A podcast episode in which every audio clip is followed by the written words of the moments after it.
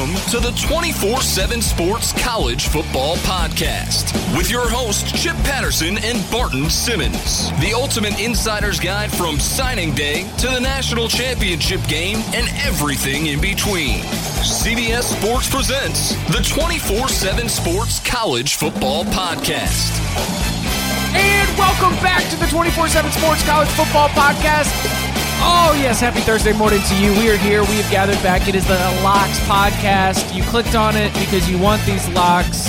Come get these locks. Gentlemen, uh, Tom Fornelli, Barton Simmons, how are we feeling today? You know, I let the dogs out this morning to use the bathroom, and it was very, very chilly and cold. It was only like 48 degrees this morning, and I was excited about it. I was shivering, and I was excited. Hoodie weather means- has hit Chicago. Hoodie weather's here, and hoodie weather means football is really here for, for good, and that got me feeling happy. Barton Simmons, you're going to be our man on the scene at Ohio State, Penn State. Uh, how are you feeling? Have you readied your, bi- your mind, your body, your picks?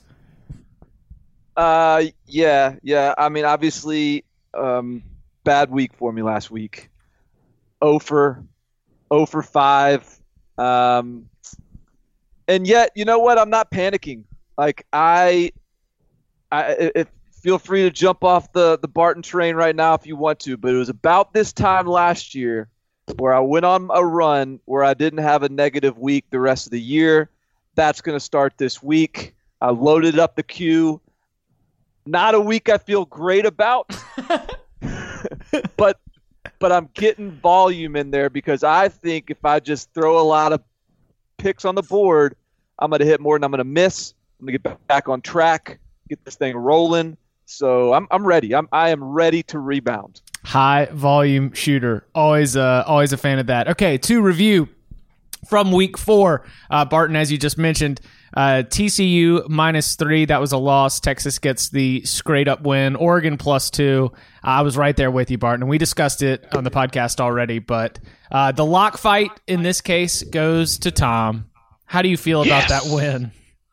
I mean, it was never in doubt. Do it all along, and you know, I was right. What can I say? Uh, Wake plus seven and a half. I was also on that one. That one goes down. Pitt minus three and a half. Lock fight goes to Chip.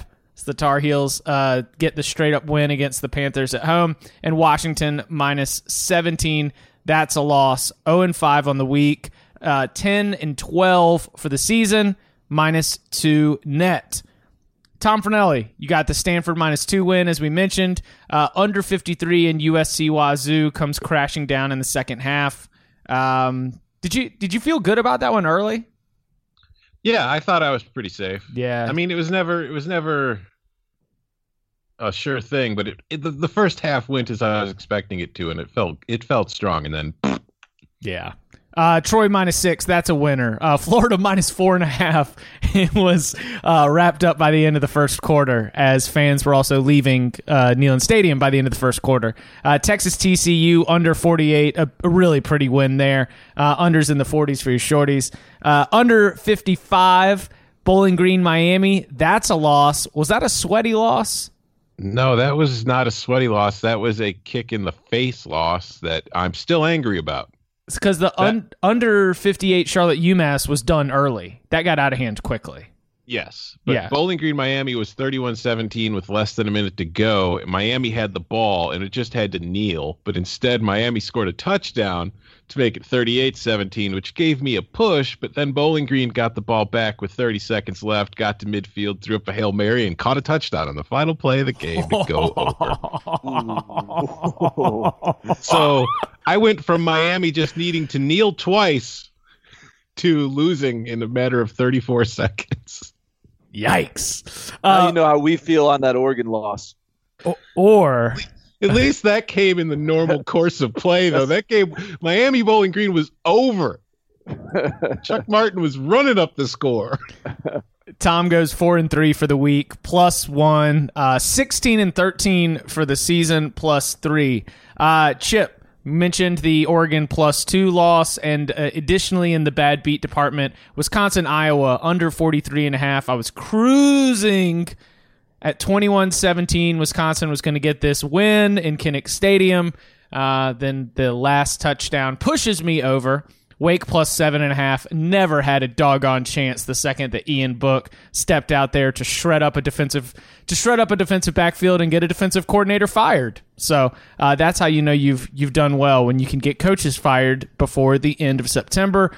Uh, but then collecting wins on UNC plus three and a half, NC State minus five the under 56 and a half in Miami FIU, the under 50 in Washington Arizona State, and the under 77 and a half in Oklahoma State Texas Tech. That was a principle play. I did not realize uh, that I did not I had no idea that Texas Tech was going to win that game or win the game like that. 5 and 3 on the week.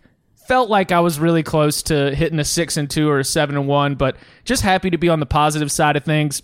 Net two for the week, 11 and 15 for the season, still bringing up the rear for the season at minus four. Yeah, but what a what what a response by Chip.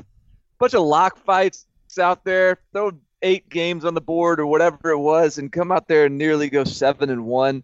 Uh, that's hey man, tip of the tip of the old cap to you. I appreciate it. And I needed to uh, needed to get my swagger back, and this was this was where the ups and downs are going to come. And uh, we've already, just for pacing purposes, have have prepared for. Uh, prepared for another big week. Sounds like we all got about seven or eight logs to put on the fire. So, uh, are you guys ready to lock it up? I'm ready. We're picking locks. My blue plate special five star locks are coming Come get these locks. Five star master lock. Lock it up. You want these locks? I'm, I'm, I'm living and dying every every point, every cover. All right. Uh, I'm I'm I guess I've got the honors as the uh, the week winner, and I've got a Thursday night play, so I want to get it out here early. We're gonna keep riding with the Tar Heels. I think 18 points is far too much for a series that uh, Miami almost every single year that it plays North Carolina has more talent, and many years is the better team. But for whatever reason, this series since joining the ACC is pretty much split. And I don't know if it's the ghost of Connor Barth or the ghost of Butch Davis or what, but even last year when UNC was 3 and 9, this was a 24-19 game. This game is strange, strange, strange, strange, strange. Miami's on a short week. They've got the Florida State game coming up. I think Mark Richt with N'Kosi Perry as the new starting quarterback, he just wants to get him some good work out there, keep everybody healthy, and that Miami staff is more than happy to ride uh, a 14, 10, 14, or 17 point win. And I think that North Carolina, again, for whatever reason, just plays Miami close. So as I uh, continue this theme that got me going in the right direction last week, as you pointed out on Twitter, Tom, I'm going to keep riding with the locals, and uh, I'll take the Tar Heels plus 18. Did North Carolina look better on offense last weekend? They uh, were doing a better job of running the ball, but I also think some of that was Pitt's defense. Yeah. Well, I, I like the pick simply because I always like underdogs in weeknight games, particularly three score underdogs. 'Cause, Yeah. You know, I, I'm a big believer in the weeknight under principle, and typically big dogs cover in games that stay under. So Yeah, I just it it seemed like too many, and this this the, like these games are going to have like weird turnovers, and North Carolina does like Anthony Ratliff Williams is a very dangerous special teams player. If I can get like one defensive or special team score from North Carolina, I'll feel pretty good about them covering this spread. Are you finding that? I, I, I almost I'm only seeing 17 and a half. Is there an 18 somewhere? Ooh, maybe it was I mean, eight. I'll give it to you. Got it. I it's just 18 at Bet Online. Let's go. I mean, 17 and a half to 18. I hope that I'm not like setting myself up for a crushing loss, but as long as I'm as long as I'm north of 17, I'll take 17 and a half. That's fair. I mean, I'm a, uh, take if it's out there, take it. But uh, I, I think I- did I we had pick seen it for that. expert picks at 18? I wrote the preview Yeah. for it. So that's the only reason it- I had it on my pad. I'll take it 17 and a half. It was at 18 this morning. It's starting to go down. Mm. Locked it up. hmm Uh all right, so let's go Tom. What you got? First one on the board. Well, I feel like I should start with like the only marquee game that I'm dealing with in any of my picks this week. I'm going to go with Stanford Notre Dame, the under 54. Uh, you know, Notre Dame put in Ian Book last week, as you mentioned, Chip, crushed Wake Forest, got their defensive coordinator fired, but it wasn't just the Notre Dame game that got the defensive coordinator fired. Wake Forest's defense has been bad all season long. Notre Dame was just the coup de grace on it, and I I'm not convinced that Notre Dame's offense, which really struggled against Michigan, Ball State, and Vanderbilt, is suddenly fixed. I think they just ran into the right team and they had a really great performance, and I think they're going to be better. But I still don't think the Irish have what I would call an explosive offense, even with Ian Book. And I look at Stanford, and this is a team that you know all offseason it was Bryce Love, Heisman hype, Bryce Love, Heisman hype, but he's not their best player on offense, and running the ball this year isn't what Stanford does best. They've been a better passing team than they have been a rushing team. In fact, Stanford is averaging 3.66 yards per carry this season. That's 102nd in the country. And Notre Dame pass defense wise has actually been pretty strong. They've got a defensive pass efficiency of 100.45, which ranks 18th in the country. So I see Notre Dame being able to slow down Stanford's strength and having a good enough defense to at least keep Love limited because Stanford just hasn't run the ball all that well to begin with. And I don't expect Notre Dame's offense is going to have nearly the same kind of success against the Stanford defense that it did against Wake Forest. So I really like the under 54 here. I'm expecting a game where both teams probably finish in the 20s. Do you have a pick on this game, Barton? This was one of my. Do you have a pick on this game, Chip? I do. You go first. Stanford plus five and a half. Okay. Built in very and and built into I I probably could have tagged this with uh, the under as well because Tom I, I see the game I think uh, very similarly to you I I wonder on a just sort of intangible standpoint uh, I see it break there being a little bit of a fork in the road here for Stanford. Either they come into this game and a lot of the poor play that they showed against Oregon and they were able to kind of get away with with the late rally that you know maybe it ends up catching up to them. Or on the other side whatever confidence you can gain from playing your B game or your C game and still being able to get a win you know listen going to Autzen Stadium and to Notre Dame Stadium if you come out with wins out of both those games that's like that is an incredible feat for a college football team I I think Stanford might be able to do it. And again, it's not because of Bryce Love, like you mentioned, Tom. I mean, I just I'm starting to get some some crazy KJ Costello, uh, some KJ Costello feelings right now, and I'm I don't know how to feel about it. But I haven't I haven't felt this way about a Stanford quarterback in a long time, and I don't know if if I think that there's even a chance that Stanford can win this game. And if I agree with you, Tom, that I believe it's probably going to be decided in the 20s, if you're going to give me anything north of four, then I'm going to take that underdog. Yeah, no, it's I agree with the logic for sure. Yeah, this is one that was on like as as we opened up this call, I had Notre Dame minus five and a half as like the last game on my on my card. I, I pulled it off as you were going through the introductions. I was just playing like I I just can't get there. I, am I'm tempted to pick Notre Dame because I do think I said last week, like if I had known Ian Book was going to be the starter against Wake, there's no way I'm taking Wake. It it changes the team. It changes their they're more fluid offensively. It's a less clunky operation. Uh, they're they're more efficient in the pass game. They're just a better offensive team. And yet, I just think you know five and a half is just like if that's more of a three and a half line even like i'm, I'm kind of tempted to go notre dame but i just think five and a half feels like a lot of points for a team in notre dame that i haven't been able to trust. Uh, stanford is sort of the i'm with you in that like my gut tells me stanford's the better team here but i feel like notre dame's the right play if that makes sense. I just can't i can't get there to to play it. So i'm long story short, Notre Dame has I've missed on every Notre Dame pick I've played this year, so I'm gonna stay away from this one and watch from the sidelines. Uh, all right, Barton. So what you got for uh, for your first pick on the board? Let's let's go weeknight game. Um, UCLA is going to Colorado, um, and both these teams are coming off of bye weeks. Both these teams have some time to to sort of get get things settled. I, I am not. This isn't a play saying that UCLA is some, you know, lost cause, right? Like I know they're 0 and 3, but they've lost to a Cincinnati team that's better than people realize. They lost to obviously a really good Oklahoma team. They've lost to a good Fresno State team. So this isn't a, a, some sort of layup, and I'm looking at 0 and 3, and I'm saying, oh, they, they can't handle a 3 0 Colorado.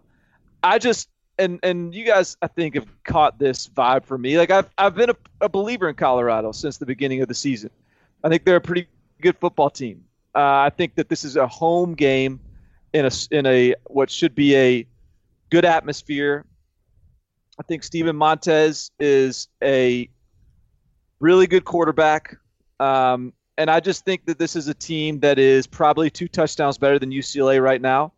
Um, and in a in a home environment on a weeknight, uh, you know, Tom, you're saying you like underdogs on weeknights. I like home teams on weeknights, and I like Colorado to go ahead and give this one a a 10 plus point win. So I'm gonna go Colorado. I like it. I like it. I don't hate it. I mean, UCLA has just been so so bad. And Colorado's a good football team.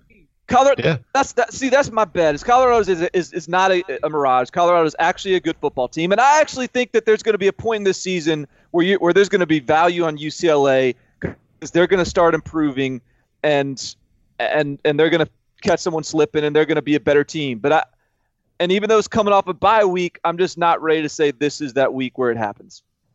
Yeah, I, I don't I don't see it happening either. All right, Tom, what you got? Okay, so now we get to the the nitty gritty. Although this game's still kind of you know it's it's still it's got some profile. I am taking TCU minus ten and a half against Iowa State. I as a as a better, what I like to do typically is I, I always like looking for teams that are, you know, coming off of a rough stretch and people are getting kind of down on. And that's exactly where TCU is right now. They, they've lost their last two games, once against Ohio State and Jerry World, and last week against Texas. But that that loss against Texas last week was a bit misleading. They lost by what 14 points, but they had four turnovers in the game compared to none for Texas, and those four turnovers obviously loomed large. If not for them, TCU probably ends up winning that game. But more so than that, it's just to me, Iowa State is a team this year that it's had a difficult road to get through so far, but it's also just kind of looked pretty mediocre. And, you know, especially compared to what maybe the expectations were for it after what they were able to pull off last season with those wins against TCU and Oklahoma. But for me, I look at the situation where TCU is a better team than Iowa State it's got the motivation of having lost the last two and having its back kind of up against the wall, particularly in the Big 12. It really can't afford another loss. And as I mentioned, Iowa State beat TCU last year, so there's the extra motivation of the revenge factor to get back on Iowa State for pulling off that win in Ames last season. So I like the Horned Frogs here. I'm a little scared of the hook. I'm not going to lie, but I'm not that scared of it. Where are we what at? The, with, go ahead. Well, I mean, the the reason I'm scared of this, and I, I kind of was, I toyed, I, I considered and looked around at Iowa State in this one because one of the reasons, look, I think the Big 12 is just a scary conference, and I think that when you look, when I looked at that Texas TCU game, you know, in a way, TCU is almost a better matchup for Ohio State in this sort of like let's get in a whose athletes are better type of matchup. Texas made that thing a little uglier. Like they, they kind of muddied it up and, and tried to turn it into a little bit more of a fist fight, a little bit more of a let's see who's tougher. And and I, in, in a way, I feel like that that didn't play to, to TCU's strength quite as much. And Iowa State's going to try to do that. And so that's why I'm a little bit scared of this game. I, you know, I like it that it's home for TCU, um, coming off a, a couple of you know, one game that was practically a, a road game at its own state against Ohio State, and then a, a true road game at Texas, which was a good atmosphere. Um, so they'll come back to the friendly confines, and for that, I'm, you know, I, I, you know, TCU may be the right play here, but I, I am very nervous betting against a Matt Campbell team in an underdog role. Uh, I just think this is a pretty good team. I don't, I don't have a good feel for Iowa State yet. Why is that? Uh, well, they had their one game canceled, and they've played. No, they've they played Oklahoma, and it's really hard to you know. I don't know who who have they played. I can't even remember off the top of my head. Have they, they played they, Oklahoma yet? Iowa. They, yeah, they they played our they played Oklahoma, played them close, lost by ten. Yeah. they they lost a kind To of Iowa. ugly thirteen to three game to Iowa, and then they beat Akron by thirteen points. So it's a very in like indecisive, unclear resume. Um, this is And I- will be a good good litmus test. And kind of like what you alluded to earlier, I feel like that's kind of what the entire Big 12 is right now. Like, I, I look at the Big 12 for the most part at the moment, and I see Oklahoma, and then everybody else is kind of like a shrug. Like, I don't know. Yeah. they might be good. They might suck. I don't know. Uh, but I do like Tom going with uh, with with trying to uh, play the marketplace and play some perception because I mean that's what you get with Tom Fornelli, the SportsLine expert. Because Tom Fornelli, you can go find his picks not only here on the Locks podcast but also on Sportsline. And in fact, you could sign up for Sportsline right now and use the promo code KICKOFF, and you could get that first month of Sportsline for just one dollar. And Tom, who by the way is on what uh what kind of streak are you on right now, Tom? In college football? Uh, in college football, I'm 22 and 10 in my last 32 picks, so plus 11 or plus 11 units. He's plus 11 units in his last 32 picks in college football. You got to sign up for that right now. And also, he absolutely crushed the M- MLB to the tune of plus 1450 units this season. Sportsline members get access to over 20 expert handicappers premium picks, next level fantasy advice, advanced computer simulations, hugely profitable DFS lineups, and the ability to enter members only contests like the NFL Pick'em we're running right now, which awards a free trip to Vegas and a 2019 Super Contest entry. That is a value of over $4,000 and so much more. So sign up for Sportsline right now, into promo code KICKOFF when you do, and you will get your first month of Sportsline for just $1, and then you'll be able to make it rain thanks to Tom's picks. So I just realized the, the why you picked the "Make It Rain" song uh, because he makes it rain with you know making you money. I was thinking you picked it because he's like the weather guru, and when he sniffs, when he sniffs out a good like rain game, he could he could capitalize. Uh, that's that. Well, that's a great call. Also, that. Do we have any? Hey, Tom, are there any uh, weather-related picks on the board? Um, not quite at the moment. Although I will say it's it's not a lock, and maybe you guys will bring it up later. Right now, forecasts are calling for some cold and windy action in Kansas on Saturday morning against Oklahoma State. So that is something to keep an eye out. There's there's going to be winds throughout the Midwest apparently this weekend, but we'll see what kind of impact they have or if they actually show up. Check back closer to game time because, as we've said, forecasts do change. The weather. Uh, Barton, you're up. All right, um, I'm gonna go with I'm gonna go with one that I better get out of the way early in the in the show before I get cold feet and back out. I'm gonna go Ole Miss plus 11 and a half on the road against LSU. It, it, this feels a little bit like, you know, I'm I'm I just feel a little bit No, hey, dude, no, lock, agree- lock agreement. Lock agreement. I'm with you. Ke- Keep going. Really? Yeah, yeah, yeah. I want, I'll let you go first. All right, all right, good. Well, that's so. Here, here's where I'm at. I mean, like Ole Miss. You know, you look at what happened against Alabama, and everyone sort of writes them off as this bad football team. Um, I think we're gonna get reminded that this is still a really good offense, and they've looked really good throughout the year, with the exception of that. Um, Alabama game. You know, this is a team that beat a Texas Tech team that's suddenly looking like sort of a darling. Um, I, I think Ole Miss is. There's going to be a point when when Ole Miss sneaks up on somebody and and gives somebody trouble. And LSU is a team that is probably a little bit overvalued at this point. Um, I know I, they've got two good wins um, but those two good wins are, you know, there was they were turnover aided, special teams aided. Um, last week LSU wasn't all that sharp against Louisiana Tech. You know, I, I just think that this is a spot that Ole Miss comes in, everybody's doubting them. Nobody thinks they can hang with Big Bag at LSU, uh, and and that offense goes and really really gives LSU some problems. Um, and I don't think that they've they've they've not faced a team that can throw the ball like this yet. So I, am just going to sort of roll the dice here and say this is that spot that uh, that Ole Miss comes in and and and uh, kind of reemerges as a team that people are, are, are worried about again. I am worried that uh, that our our time is dwindling to cash in on Ole Miss. I do kind of want to go ahead and, and run and, and, get some of that while I can.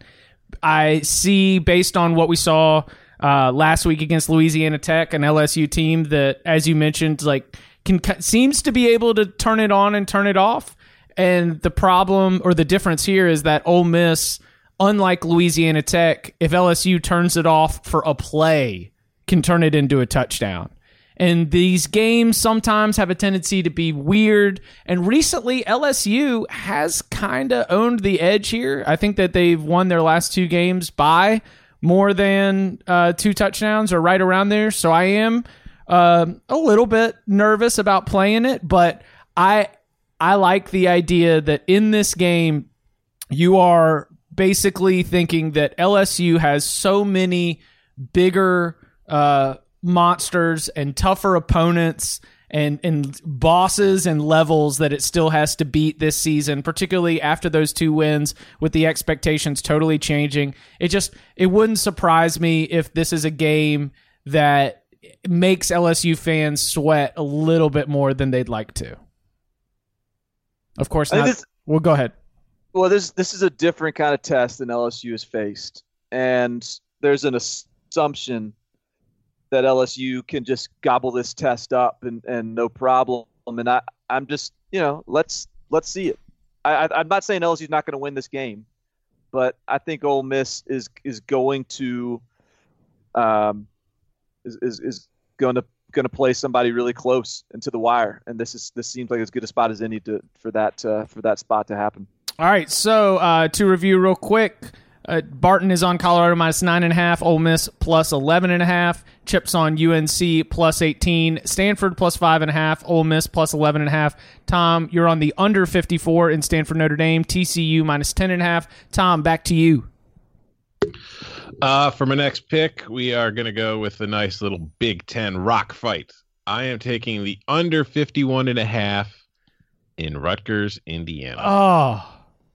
Yep. Sometimes, you know, you sometimes you just want to rely on average to bad offenses continuing to be average to bad, and that that's exactly what I'm doing here. Indiana right now is ranked 66th in the country at three point or 0.38 points per play. Rutgers ranks 114th at 0.231 points per play, and even that number is a little misleading because we have to remember Rutgers somehow managed to score 35 points in a game. Of course, it came against Texas State, but that really threw it off. And Rutgers has only scored 30 points the last three weeks, and that includes games against Kansas and Buffalo.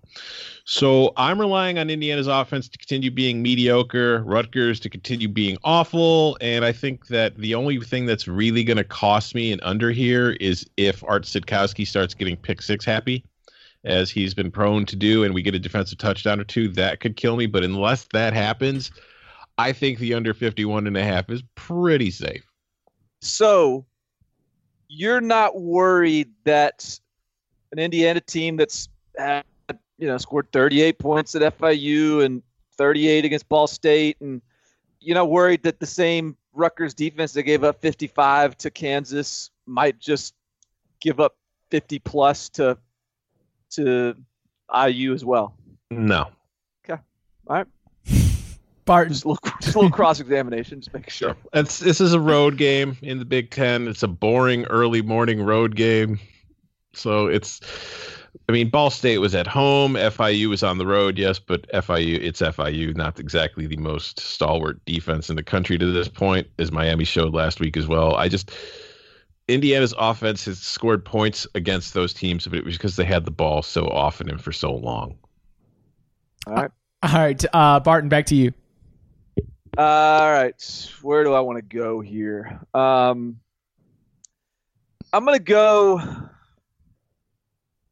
I'm going to go ACC for this one. Uh, I'm going to lay six and a half points and pick Florida State over Louisville. I, I, Are you sure you want to watch that game? who said I wanted to watch it? I'm just going to watch the score tracker. No, I'm I'm still fascinated Yeah. by, by by this Florida State team, and and and this is like this is a this is a week of scaries, man. Like these these are, I after last week, you know, there's I got to really really make some hard choices. It's kind of like Dabo Swinney made a hard choice, t- taking Trevor Lawrence and and and starting Was him. it that hard? Well, it's hard when now he's finding out his Kelly Bryant's gone. Uh, but I got to make some hard choices, and I understand it's it's it's like a little bit scary to pick Florida State, but my hunch is that Florida State is going to start getting better with a new coach. Um, this with with Louisville, they don't even really know who their quarterback is. They've got the same coach who has, you know, it appears has had some of the shine that's that's rubbed off him was was sort of masked by what Lamar Jackson did. Um, the defense hasn't been good; they've just been sloppy, and I think Florida State is going to keep getting better, and we still believe in the personnel. I do, and I still believe in the defense, and I I I mentioned last week that I like Virginia. That was one of those games. Like last week was one of these these weeks where I'm looking at the, the games like before they kick, and I'm like, why didn't I pick this one? And then there's all these games I did pick that lost. And I didn't, like. And so last week was one I, I like Virginia against Louisville. And before Louisville gets to be, you know, t- too expensive of a team to fade, I'm going to fade it one more time. While there's a little value on Florida State and a little value fade in Louisville, I'm going to take Florida State laying under a touchdown. Uh, I think that they they win easily. Um. Well, hold on, hold on. I I don't disagree with the pick because it is very possible the Cardinals are terrible, like the worst team in the ACC. But is it possible for Florida State to win easily right now? It is possible. Okay. It is. And now look, I, I get it. I get it. There's there's a lot of reservation right now. And this maybe this is just a you know, there's a lot of reservation about Florida State. And there's no there's not a lot of reason to be optimistic. But they still have guys that can make one person miss and go the distance. Um, and I think that that's a program that's had to look internally and figure out how to how to hide their offensive line issues a little bit, how to not leave their left tackle on an island. You know, how to what can they do to to and then I think that look they they moved the ball. They scored against a pretty good Northern Illinois defense, and uh, and I'm gonna I'm gonna hang my hat on that and expect them to continue to get better. And how good was Lamar Jackson? Yeah. Seriously.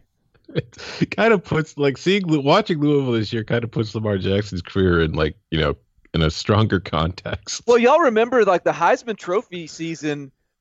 Part of the reason he was so good was because Louisville's offensive line was, Was so, so bad. bad that it was just like it gave him so many opportunities to just make guys miss and do crazy stuff. And it's it's al- almost like he was the perfect guy for a terrible team because it just it's just chaos and he just makes the most of it. So I don't think they have that uh, that safety blanket anymore. So I'm going to go with Florida State.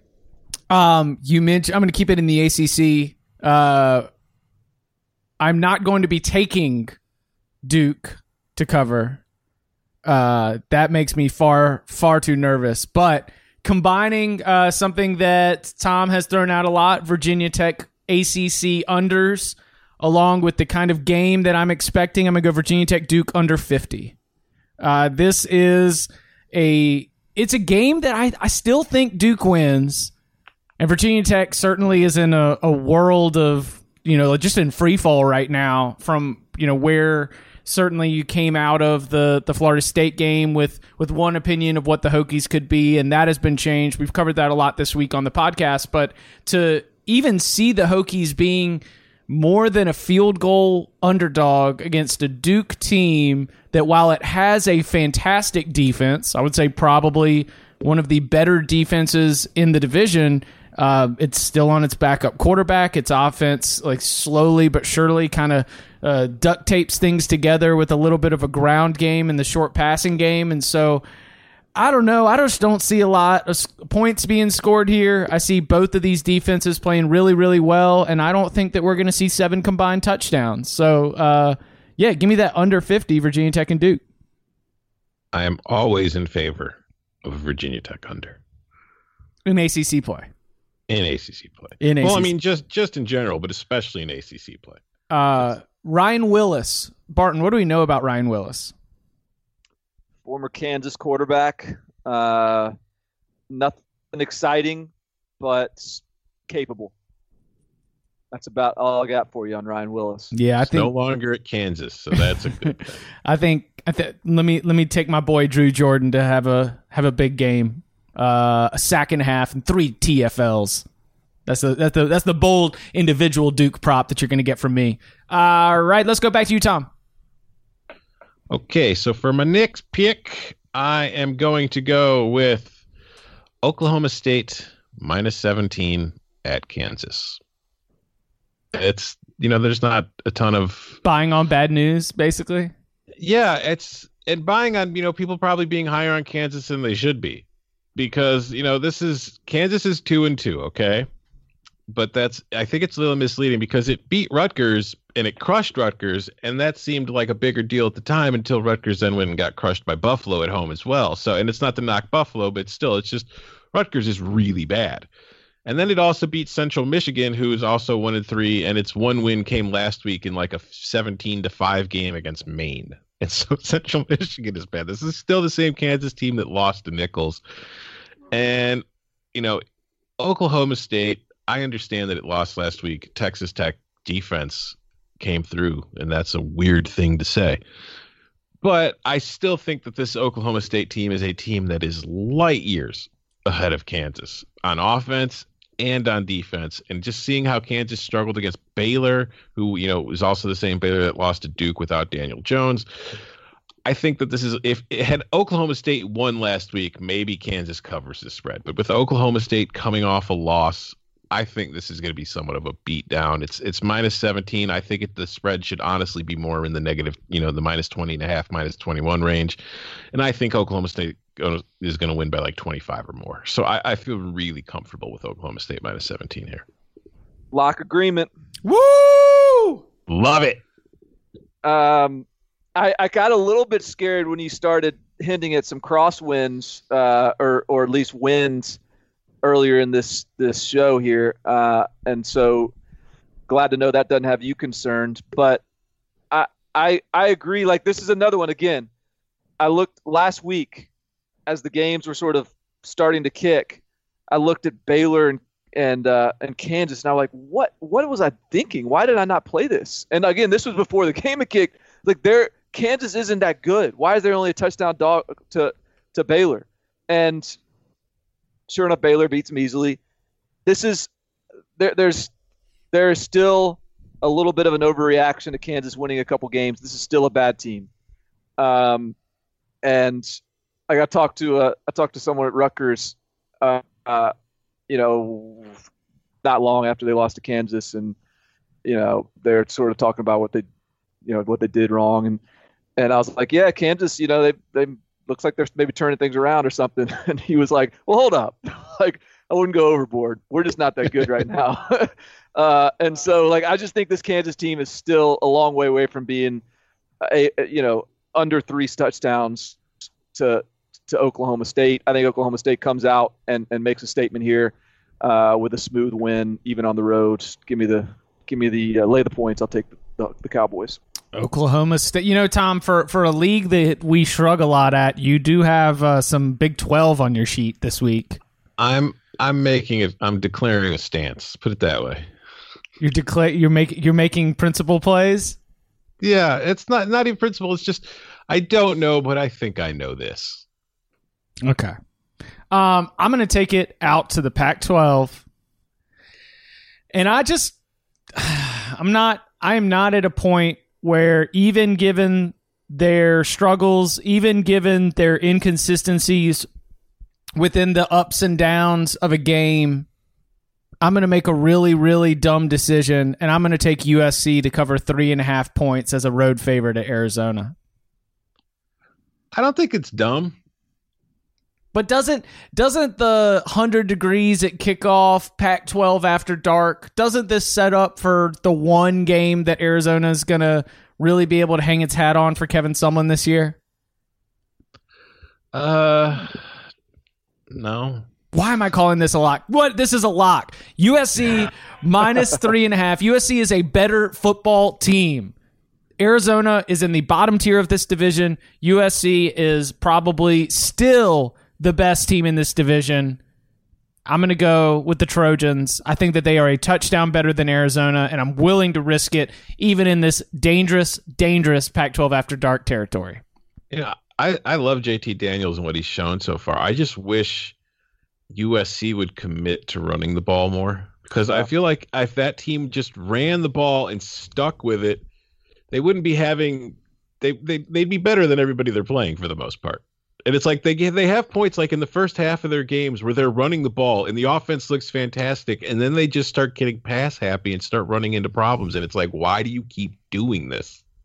Mm. Yeah, I, I, uh, to that point, Tom, you know they've where USC is, I, I think, where their weakness is, is a line of scrimmage on offense, um, and and and a little bit like they're, they're I don't think they're playing as as nasty in the trenches as you'd like on defense too. And so I think when they run up against a really physical football team like they did against against Texas and to a certain degree against Stanford, they struggle. I don't think that's what what Arizona is. And so I think the USC should be able to if they're going to play in uh, you know let's let's see whose athletes are better kind of game. USC I think should win that one. So I I I considered this one with you, Chip, uh, but I'm tired of like staking my entire professional reputation on this USC team. Yeah. Uh, so I'm gonna I'm gonna get off this train uh, and just watch from the sideline. But I, I do think USC probably wins it. Yeah, it's Arizona, right? There's no way this Arizona defense is not going to give up like three touchdowns to USC's freaks. That's just that's that, that's what I keep playing in my head, and so I'll I'll, I'll take that. Uh, before we get any farther, we have not mentioned the Ohio State Penn State game, but I feel like as the biggest game of the weekend, uh, it does deserve some mention. How I've I've got no strong lockish feelings on this one, and I'm guessing that since it hasn't been mentioned, y'all don't either. So, how, what's what's the handicapper's view of this game? Uh, I'm. I don't have it as a lock. I I had to include it in my my column this week. I'm leaning towards Ohio State minus three and a half, and my lean for it is based simply on the fact that I don't really trust Penn State's defense right now. I saw this is a team that, especially its run defense, it completely shut down Kent State, held it to 41 yards on 37 carries. But against Appalachian State, Pitt, and Illinois, Penn State's giving up 5.5 four or five yards per carry, which would rank 114th in the country at the moment. And that's a concern going against an offense that's as good as Ohio State. Even if Ohio State has been more of a passing team to this point, it still has J.K. Dobbins. It still has an explosive offense. And then just trend wise, Ohio State's done really well as a road favorite. Since 2008, the Buckeyes have been favored on the road 38 times. They've gone 22 15 and 1 against the spread. And against ranked teams like Penn State, they're 5 2 and 1 against the spread as road favorites. So when I look at the, the concerns I have with Penn State's run defense and those trends, I'm I I lean more Ohio State than I do Penn State at this point. But that said, I can't lock it up because I'm, I don't have that much confidence in it. Yeah, I, I lean Penn State because I mean, in part, this is just Penn State, Happy Valley whiteout games. It's a little bit like Kinnick Stadium at night. You know, you just there's just something about that atmosphere that makes them really tough. I mean, they've had a lot worse teams and a lot bigger mismatches talent wise than this take Ohio State to the wire or beat them. Um, and I think that you know you can look at it both ways. Like you can look at it like they've won those games in the past based on some sort of fluky block kicks and and or or you know and and sort of they've they've been outgained and they've um, and there's just sort of the the craziness of those games have been what sort of kept them close.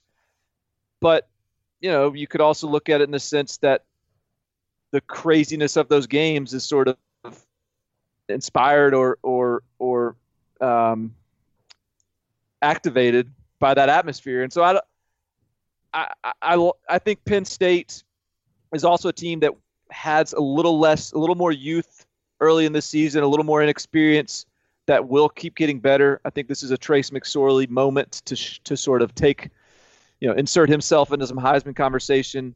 Um, I don't feel good about it. I, it's not a lock, but I lean home field advantage and taking the points for Penn State. I could see this being an Ohio State win by three points or something.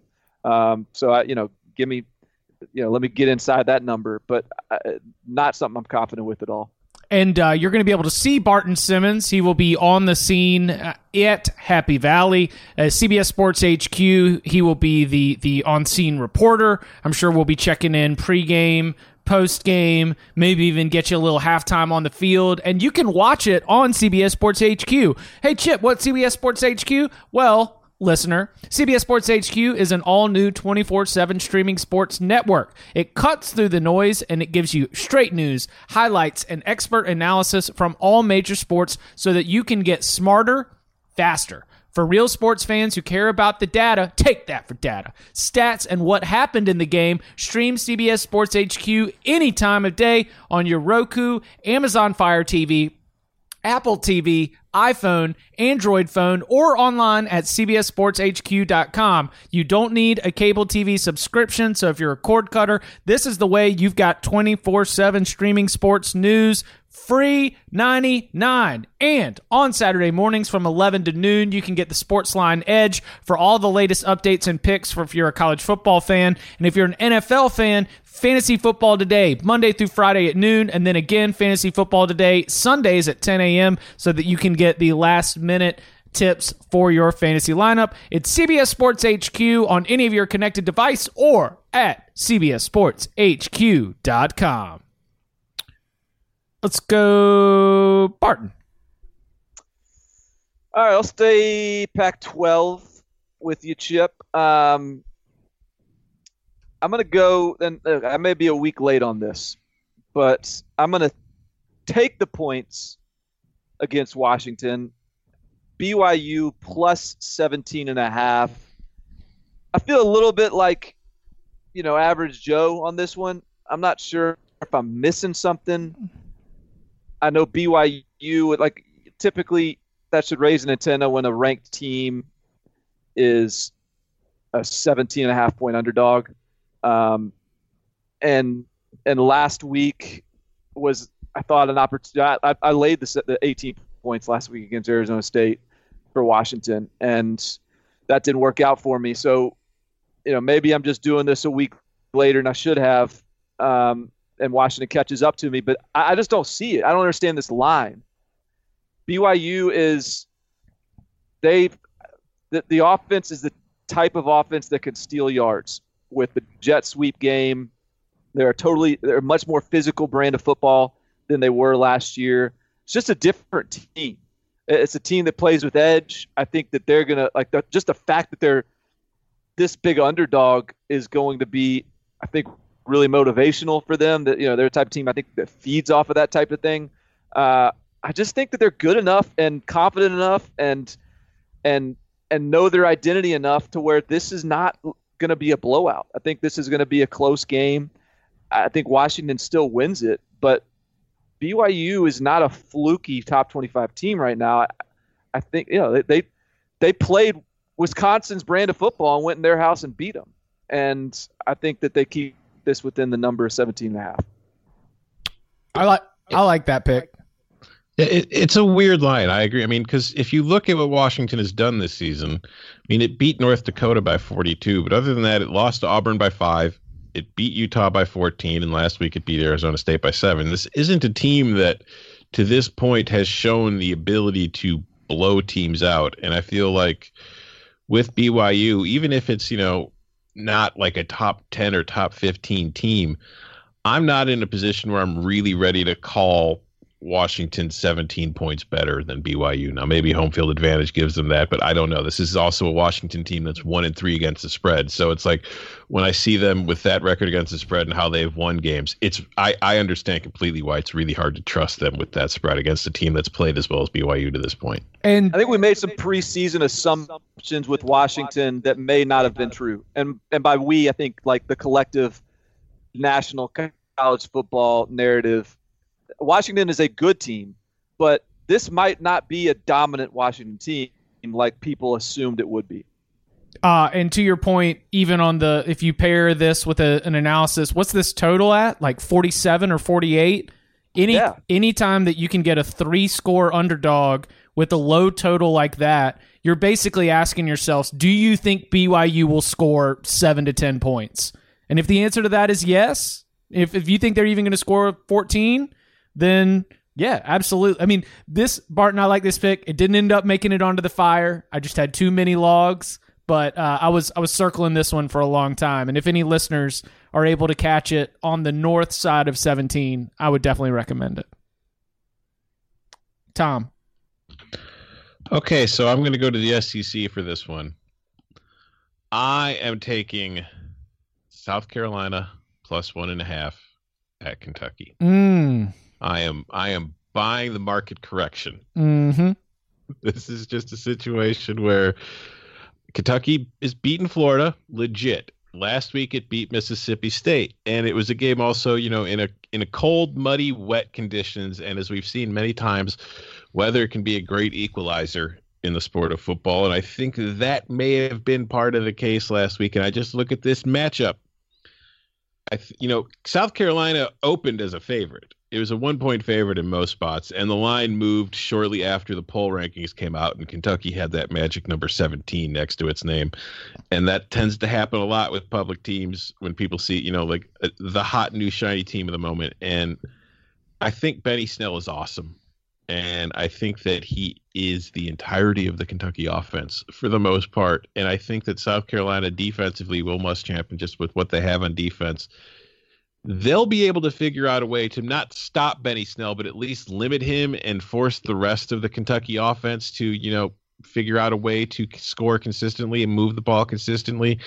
And I just don't know that Kentucky is capable of doing that. So I, I'm taking South Carolina. I think they're going to win outright. So if you want to give me points, I'll take them. I had a really hard time with this one. I I, I agree that South Carolina and and another one that hindsight 2020 like that I, I really wish I'd trusted more last week. South Carolina against Vanderbilt. Um, but I think Kentucky is really good. And and what worries me about taking South Carolina here, and again, I'm not saying I lean Kentucky either. I, I was just sort of very up in the air on this game. It's, it interests me. It, it scares me to take to pick against Kentucky in another uh, home game at night in Kroger Field. You know that that place is that place gets rocking a little bit lately, and I think Kentucky's like I do think Kentucky is is objectively a good team. It's I don't think that they're just sort of sort of like a uh, a product of circumstances or something. I think they're a good team, and so I actually played this one, but I'm gonna play the under on it. Ooh. I, I felt like 51 was I was surprised it was that high. That neither of these teams. This is going to be sort of, you know, the SEC is is turning a little bit more into the modern, new school. You know, people throwing it around. You know, a lot of really good quarterback play. This is going to be kind of old school SEC, I think. Just two teams trying to sort of line up and say who's going to be more physical, and Kentucky doesn't want to throw it at all. I mean, if they if they run it 65 times and that's it, that's a that's a win for them. Um, and I think South Carolina is is you know they they'll play with some tempo and they'll throw it around a little bit, but ultimately, I, I think that this is going to be a game that's played a little bit slower. Uh, and I don't and I think both these are good defenses. I, I just that felt like a value number at 51, so I'm going to take under 51 Kentucky, South Carolina. Nice. I like it. Uh, I just, I mean, Barton, we don't get we don't see a lot of total plays from you.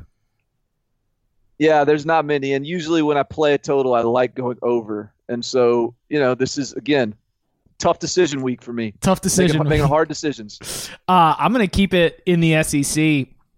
Tough decision, but Mississippi State minus seven and a hook that terrifies me, but I'm gonna take it anyway. I think too much is being made over whatever knowledge Dan Mullen and Todd Grantham might have for this uh, this Mississippi State team. I think that there is an advantage with Mississippi State's defensive line against Florida's offensive line.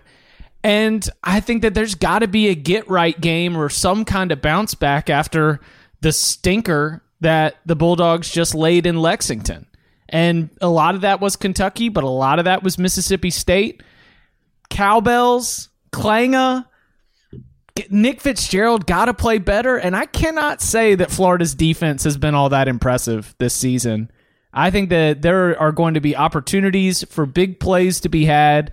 And this Joe Moorhead offense, I think, will have a will be able to really get its rhythm back after getting bottled up by Kentucky. I mean, Kentucky's defense is for sure to this point in the season has played better than Florida's, and so the with with having the home field advantage, going up against an opponent that is uh, that is not as difficult to score on, I think that Mississippi State is able to use this game to find its footing once again. Because if not, then what what are we even doing here with Mississippi State? You know, yeah. so if if you believed in the Bulldogs, then this is another spot where I think they should win this game by ten to fourteen points. Yeah, this this was nearly a lock for me as well. It, it, it hit the cutting room floor, but to go along exactly with what I was talking about this, in the South Carolina Kentucky game, I feel like people are overreacting to Mississippi State's loss to Kentucky in a game in the rain that kind of equalized things, and are overreacting to Florida crushing a horrible Tennessee team. So right now, seventy-seven percent of the money's on Florida. So if if you are going to take Mississippi State, I would advise maybe waiting a little bit because that hook might be gone by the time the game kicks off. Mm. All right, uh, Tom. Uh, hold on, hold on, hold on, hold on, hold on. I think I'm gonna. I, I'm I'm in lock agreement here. yes. so th- this was. I have like, I have like seven game. I can't remember how many number I have been deleting them as I go. And this was the one on the outside that I was sort of toying with. I think I'm gonna play it, and I just I, I want to play Mississippi State. I want to, and that number just seven and a half felt a little bit too big, but I just I I'm with you, Chip, and you, Tom, I, and I think Joe Moorhead sort of comes back with a vengeance and puts together a really good game plan. Uh, Kentucky beat Florida by by out physicaling them. I think Mississippi State can out physical Florida too. I'm gonna take Mississippi State minus seven and a half. This is a tough decision week another tough decision. I'm gonna make it. Yeah, I don't think Florida's defense intimidates me at all. No, I'm not intimidated by Florida. Yeah, I mean, it gave up like twenty something points to Tennessee for Christ's sake. Jeez. Uh, all right, Tom, back to you. All right, now we're getting to what everybody came for. For my next pick, I am taking the under 61 in Louisiana Monroe, Georgia State. Mm. Uh, I, if uh, here's how I'll explain it. Uh, Louisiana Monroe ranks 103rd in the country in points per play at .283. Georgia State ranks 121st in the country at .211. These are two offenses that have struggled to put up points all season long, at least efficiently, and now they're being asked to put up more than a point per minute in a football game against one another, and I don't see it happening. So under 61, ULM, Georgia State, lock it up. I mean, I would I never. Zero, I have zero to add to that. Who am I to stand in the way of Tom Fornelli and a uh, Sunbelt under? Not me. You wouldn't catch me doing that. Uh do you have a, do you have another one in that vein? Yes. Let's go. Another Sunbelt under, in yeah. fact. A sunder. Arkansas State, Georgia Southern, under 54 and a half. I always like looking for option teams and unders anyway. So Georgia Southern is that, and that helps. But it's also helping that the same stat I just mentioned for ULM and Georgia State, Arkansas State ranks 106th in the country in points per play at .27 and 0. Georgia Southern is slightly better at 80th at .339, but again, it's an option offense. It's an offense built on controlling the ball, controlling the clock, and bleeding seconds and minutes off the clock while putting together long scoring drives. So even though Georgia Southern scores more efficiently as far as per play is concerned, it also is much more efficient at burning clock per play. So 54 and a half, just a bridge too far for these two teams to reach. I love the under at Arkansas State, Georgia Southern. That's I mean that's just beautiful. That's that's that's what you that's what the listeners come for. Forget I, forget an Ohio State, Penn State thoughts. No, the Sunders are where it's at. Thunder. uh, Barton. Um. So, all right, I'm gonna go. This is about as close as I get. Uh, that's sort of tangentially related to uh, to any of Fornelli's Sunders. Southern Miss played ULM earlier this year. Southern Miss is now playing a team I'm more uh, more comfortable picking with. Um, in Auburn, their Southern Miss is 27 point underdogs. Southern Miss is not bad. Southern Miss is not good. But Auburn is a little bit misleading right now. There's some concern right now, in my opinion, with Auburn. And they'll win this game. But you know how many yards Auburn of offense Auburn had against Arkansas? Was like 250? Yeah, not many. 225 yards. Jeez. Yeah, I'm, Arkansas outgained Auburn and still failed to manage to cover a 30 point spread. Yeah, so you look at a 34 to 3 win against Arkansas and you're like, "Oh man, Auburn's still rolling." But it's like uh, it's not things aren't looking right. And so I, I, Auburn will win, you know, they they'll win 31 to 10 or something like that. But the 27 and a half points they're laying is is more than I'm comfortable with. So I'm going to take Southern Miss. You know, they're they're going to be gassed up for this thing. They'll they'll they'll cover. All right. We're going to Lubbock. West Virginia, Texas Tech. Well, this is ballsy of you to, to, to dive into this thing. Uh, I can't wait to hear what this pick is going back to 1938 for the first meeting between these two teams when it was Pete W. Cawthon and Dr. Marshall, Little Sleepy Glenn. That one went under. In 2012, that one went under this number. 2013, that one went under this number. 2014, that was under 75. 15, under 75. 16, under 75. Last year, not the case. It was 81. But I'm thinking that this is a perception play. I think Texas Tech's defense and West Virginia's defense are both bettor than what the average better would think.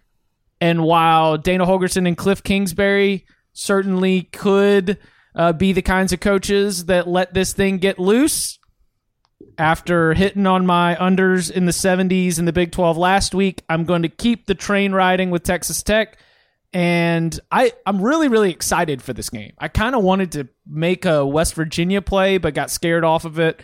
I lean West Virginia, but I I think that we see a very good competitive game that ends up getting decided uh like 35 31 and uh, under 75 i love that i love your pick here.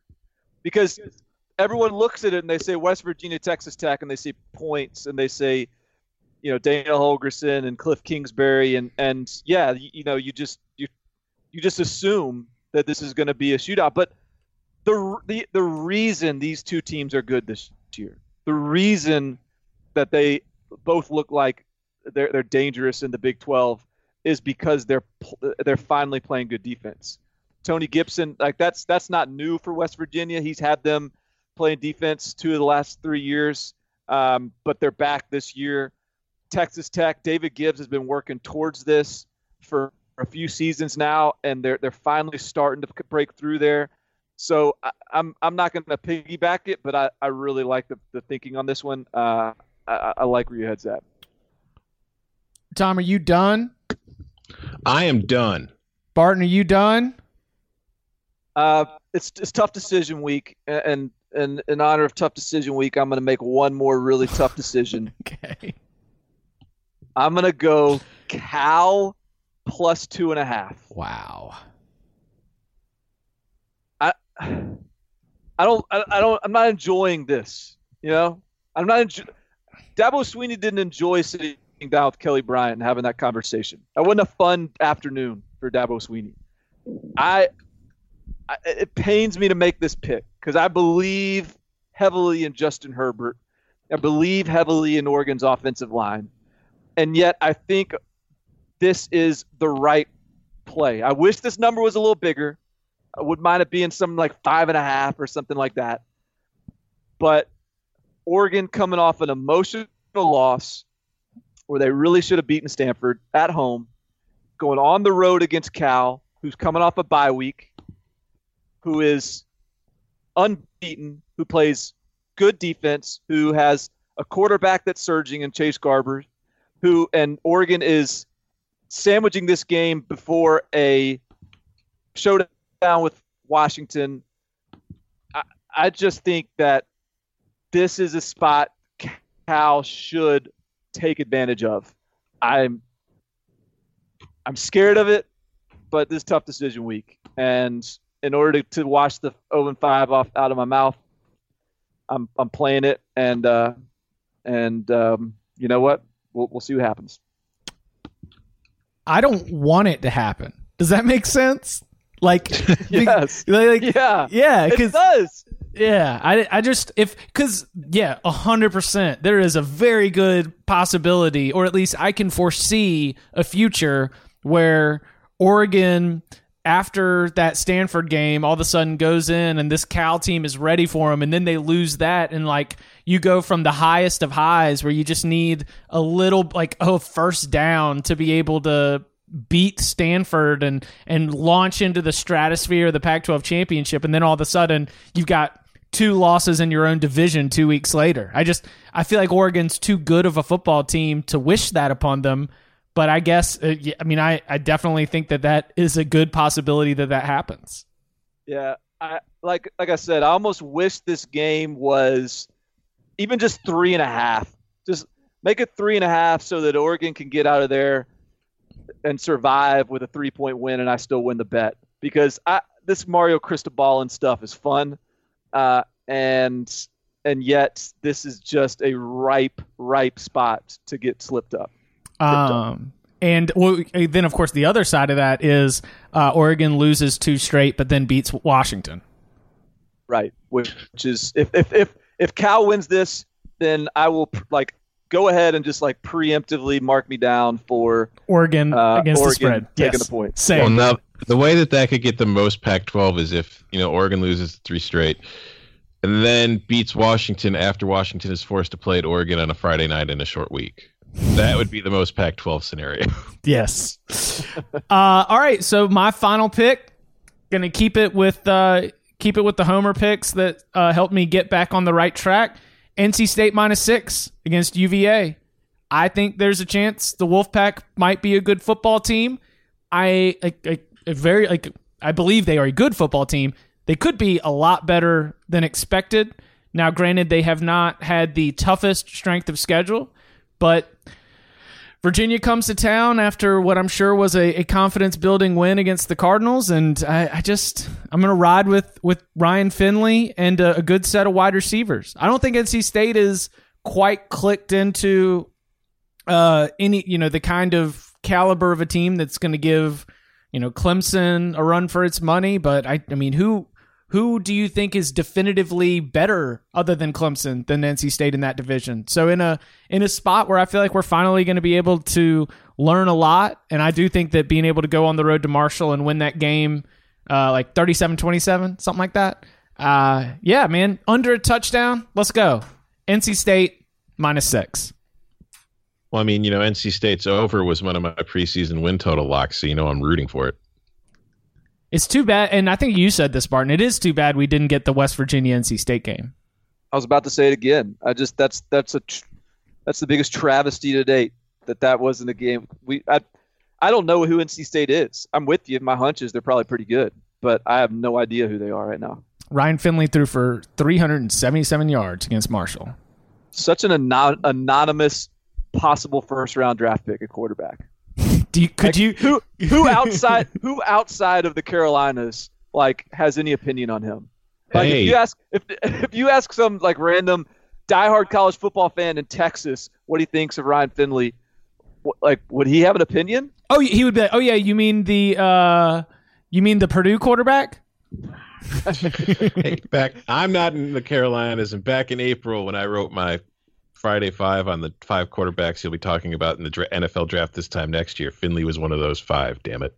Well, I'll listen. I'll tell you this: they get Virginia this week at home, Boston College next week at home. By the time then they go bye week, then they're at Clemson. By the time they hit their bye week, we'll have a good idea of where they're at. I'll, I just- I'll- we'll have a decent idea this week. I think Virginia's a, a pretty decent team. Bryce Perkins has been kind of fun to watch at quarterback, hurdling dudes and and you know showing some athleticism, a little bit of uh, oh what was what was Broncos' big running back at quarterback at BYU he had um, Taysom Hill, Taysom little little, little Taysom Hill in him. who's who's now doing the same things for the Saints, by the way. Yeah, He just comes in once in a while, and defenses can't figure out that hey, that's not Drew Brees. They're running the ball. Uh, all right, to review Tom's card under 54 in Stanford Notre Dame, TCU minus 10.5, under 51.5 for Rutgers, Indiana, Oklahoma State covering the 17, South Carolina plus 1.5, and maybe an on the field lean if you want to take that one. Uh, under 61.5 in ULM, Georgia State, under 54.5, Arkansas State, Georgia Southern, the Sunders. Uh, Barton's card, it's beefy. Colorado minus nine and a half. Ole Miss plus eleven and a half. Florida State minus six and a half. Oklahoma State minus seventeen. That is lock agreement with Tom. Uh, BYU plus seventeen and a half. Under fifty-one in Kentucky, South Carolina. Mississippi State minus seven and a half. Southern Miss mi- plus 27 and a half going up against Auburn. Cal plus two and a half. Chips card. UNC plus 18 on Thursday night. Stanford plus five and a half. Ole Miss plus 11 and a half. That's a lock agreement with Barton. Under 50, Virginia Tech Duke. USC minus three and a half on the road at Arizona. Mississippi State minus seven and a half. Also lock agreement. Under 75 in West Virginia, Texas Tech. And NC State minus six. That is, let's see, seven, eight, 15, nine. That is 24 locks. twenty four zero. Let's go. feel like I'm, I feel like I didn't bring enough to the table this week. We're only bringing seven. Well, you're defending. You're you're like Tiger on Sunday at the Tour Championship. You're really just defending the lead. Yeah. Yeah, I was I was I was putting defensively, and uh, you know that was just just what I had to do to win the tournament. I'm wearing a red shirt right now. Go for I, it. try, I tried to defend my lead last week and went oh, hit a quadruple bogey. So see if I can bounce bounce back swinging for the fences. for sure. Uh, he is Barton Simmons. You can follow him at Barton Simmons. You can follow him at Tom Fornelli. You can follow me at Chip underscore Patterson. Barton will be uh, CBS Sports HQ reporter on site at Ohio State, Penn State, CBSSportsHQ.com, or on all of your connected devices. Tune in for hits from him uh, before and after the game, as well as analysis from all of us at different points. Uh, Tom Fornelli, remember, if it is the promo code kickoff, one dollar for your first month of SportsLine. Members get access to all of Tom's picks in NFL, college football, and Major League My Baseball. And uh, and, and I'm just I'm just your podcast host. are Please coming. subscribe, please review, please rate. Gentlemen, thank you very much. Get these locks. Thank you. Five star master lock. Lock it up. You want these locks? I'm I'm I'm living and dying every every point, every cover.